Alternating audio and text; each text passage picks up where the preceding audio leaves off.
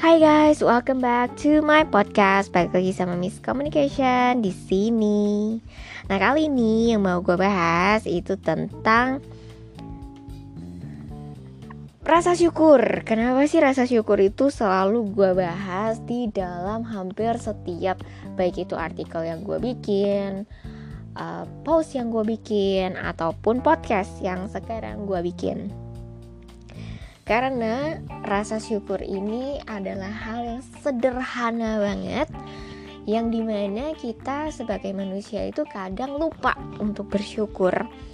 Kadang lupa untuk melihat hal baik apa nih yang udah terjadi di dalam hidup gue hari ini. Kenapa kita itu selalu fokus terhadap apa yang kita inginkan terhadap apa yang kita harapkan untuk terjadi di dalam hidup kita terhadap mimpi-mimpinya kita yang kok aneh eh, nggak uh, nyampe-nyampe gitu kan. Tapi kita lupa untuk melihat sesuatu yang bisa kita syukuri. Joel Austin salah satu pendeta yang ada di Texas Amerika dia selalu mengucapkan rasa syukur hampir di setiap sermonnya dia.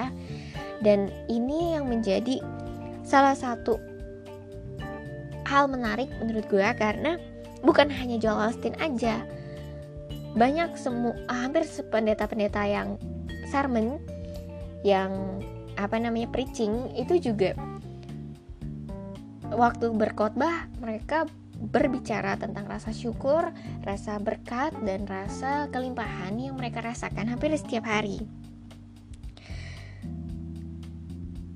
Dengan kita men-celebrate, dengan kita merayakan apa yang kita punya, seperti apa aja sih contohnya.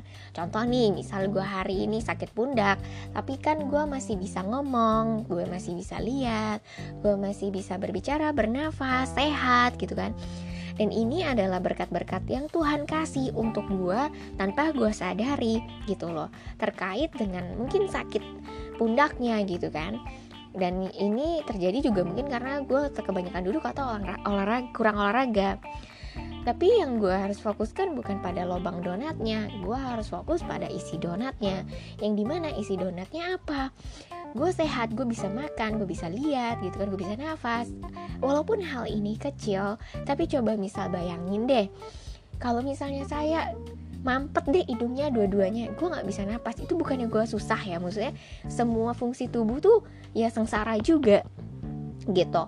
Dan misalnya salah satu mata gue sakit yang lain juga ikut ngerasa sakit gitu. Kenapa? Karena mata ini kan salah satu organ tubuh juga gitu. Tapi ketika semua fungsi normal gue cuma ngerasa pegel. Dan kalau gue fokus cuma pegelnya doang gue tidak bersyukur dengan hal-hal yang lain yang gue dapetin di dalam hidupnya gue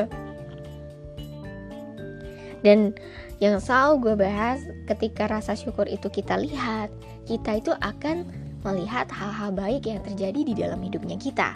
Tapi kalau kita ngelihat misalnya gue fokus sama pegel-pegelnya aja, hal yang negatif yang kita attract itu hal-hal yang lain yang entah terjadi di masa lalu atau di uh, berhari-hari lalu atau yang baru gitu kan ya. Itu akan mulai mengikuti dan kita akan mulai melihat kenegatifan-kenegatifan yang orang lain lakukan di dalam hidupnya kita.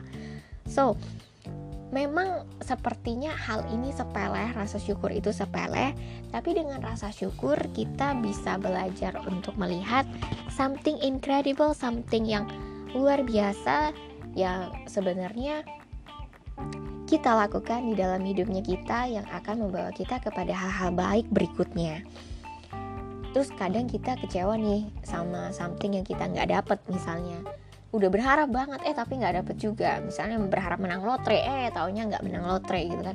Udah coba berkali-kali eh ternyata nggak menang juga. Taunya kita coba terus sampai kita dapet ternyata kita bisa dapet lotre terbesar misalnya gitu. Itu kan something incredible kan yang orang lain tidak akan pernah tahu. Tapi sebenarnya Tuhan sedang menciptakan something yang memang untuk kita yang mungkin enggak enggak enggak sekarang tapi ada something yang besar yang sedang dipersiapkan. Kadang ibarat kata kita ngelihat ya misalnya teman-teman kita mereka udah lebih maju mereka udah lebih hidupnya tuh lebih berkembang lah daripada kita. Terus kita ngelihat kok diri kita tuh hidupnya makin terprosok ke belakang ke belakang ke belakang kayak makin menjauh gitu kan dari mereka. Tapi apakah kita sadar kalau misalnya mungkin di belakang kita tuh ada karet yang akan membawa kita sampai satu momen momen yang di ujung banget yang akan membuat kita jauh lebih melesat daripada teman-teman kita yang lain.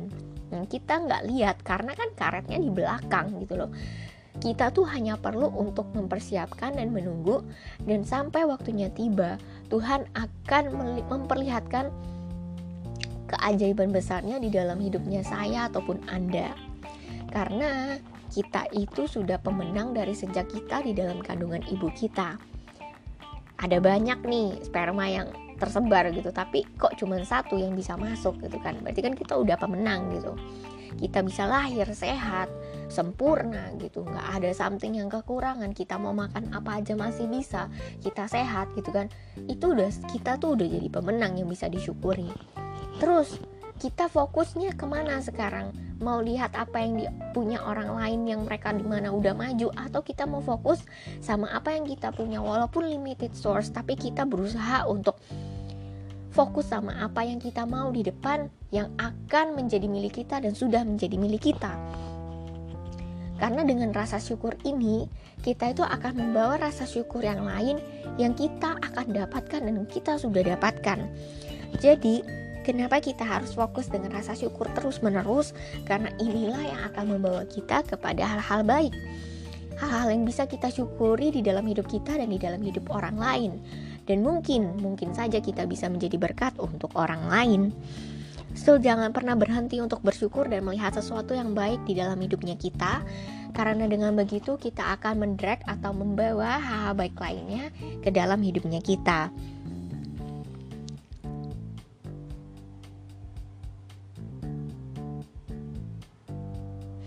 Dan ketika kita sudah menjadi baik nih di dalam hidupnya kita, kita tuh bisa mulai untuk mempengaruhi orang lain. Tetap rendah hati dan terus melangkah, terus belajar dan menginfluence orang lain untuk sesuatu yang baik. Menjadi percaya diri itu harus menjadi nyaman dengan diri kita sesungguhnya di dalam diri ini jangan pernah kita tuh kayak potong harga untuk diri kitanya sendiri. Dan apa yang bisa kita tawarkan? Karena kita tidak pernah bisa untuk naikkan harga kita dengan kita melihat diri sendiri.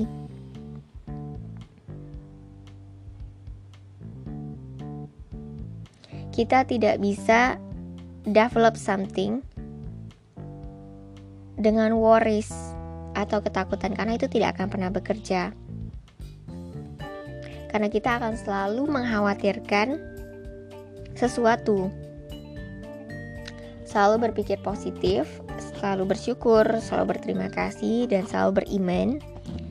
Jadi berkatlah untuk diri kita dulu baru orang lain. Dengan begitu kita akan mengangkat orang lain dari rasa sakit atau rasa jatuhnya mereka.